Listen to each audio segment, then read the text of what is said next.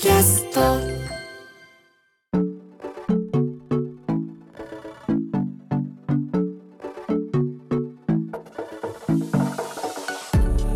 明日へのエール。続いてはエールセレクション。今日は都営地下鉄大江戸線中井駅のすぐ隣にある本屋さん伊能書店の店長伊能博之さんのおすすめの一冊をご紹介します。タイトルはアンビシャス北海道にボールパークを作った男たち。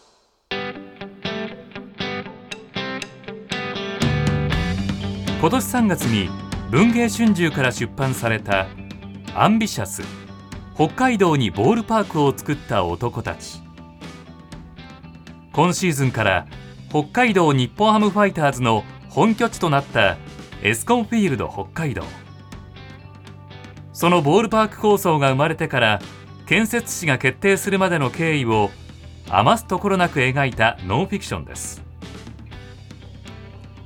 2004年に本拠地を北海道に移して以来人気実力ともにパ・リーグを代表する球団へと進化を遂げていった北海道日本ハムファイターズ。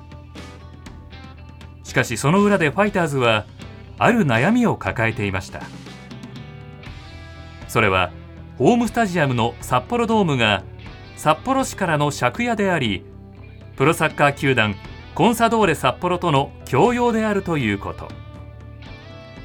そうした制約がファイターズの事業運営に重くのしかかっていました。そんな中で浮上したのが新球場建設プロジェクト。それは単に新しいスタジアムを建設するだけでなく球団を拠点に街を作りコミュニティを生み出すというものでした。そのプロジェクトに誇りと情熱をかける人々の物語が読む者の胸を熱くする。アンビシャス北海道にボールパークを作った男たち。ではこの一冊を選んでくださった伊能書店の店長伊能博之さんのおすすめポイントをご紹介しましょう。上杉さんよろしくお願いします。はい。おすすめポイントその1とてもノンフィクションとは思えない役者が揃った映画のようなお話。伊能さんはこうおっしゃっています。本書に登場するのは球団や自治体の職員など世間一般には無名な人たち。ですが役者が揃いすぎていると思えるほどどの人物も魅力的です。今いる札幌ドームを出て自分たちの球場を作りましょうと提言するファイターズ社員。いやいや600億円あったら工場何個作れるんだと反対する日本ハム本社役員。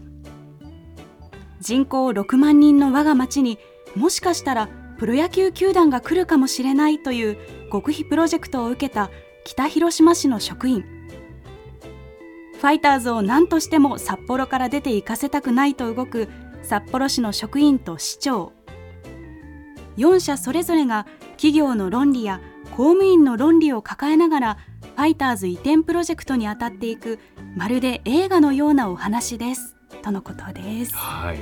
まあ、もともとね日本ハムファイターズは東京ドームをね巨人と一緒に本拠地にしていたんでね、はい。そこで自分たちの、うんうん。ね専用球場を作ろう自分たちだけの球場を作ろうっていうのは念願だったんでしょうね。もうこのおすすめポイントを聞くだけでなんか一体どうやってこのプロジェクトを成し遂げたんだろうってもう興味津々なんですけど。そうですよね。しかも立場がね、4つあるっていうのがそうそう。ね。いろんなドラマがあったんだろうなっていうのはもう想像に難くないですよね。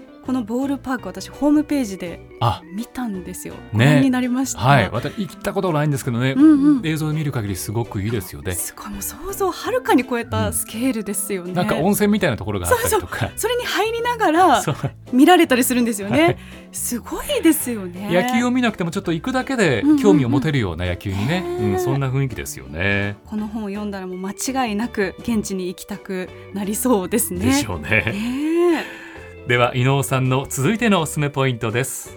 おすすめポイントその2簡単に善と悪を分けない著者鈴木忠平の文章。フ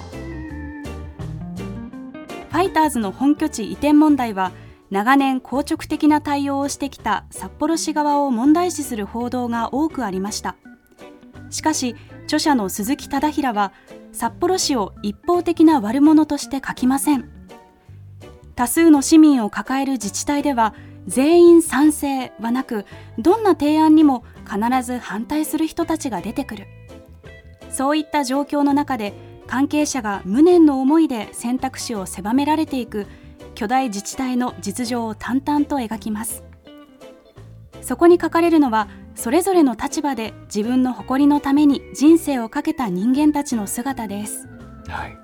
まあ、先ほども言いましたが、まあ、それぞれの立場でいろんなその思惑が変わってくるというね、はいはい、札幌市側的にはやっぱりその診療収入が減るっていうね、うん、観光客が減ってしまうんじゃないかっていう懸念もあるし、はい、でもこう偏ることなくこう実情を淡々と書くことでなんかリアルな現場やこういろんな立場の人の心情も伝わってきそうですよね。ね。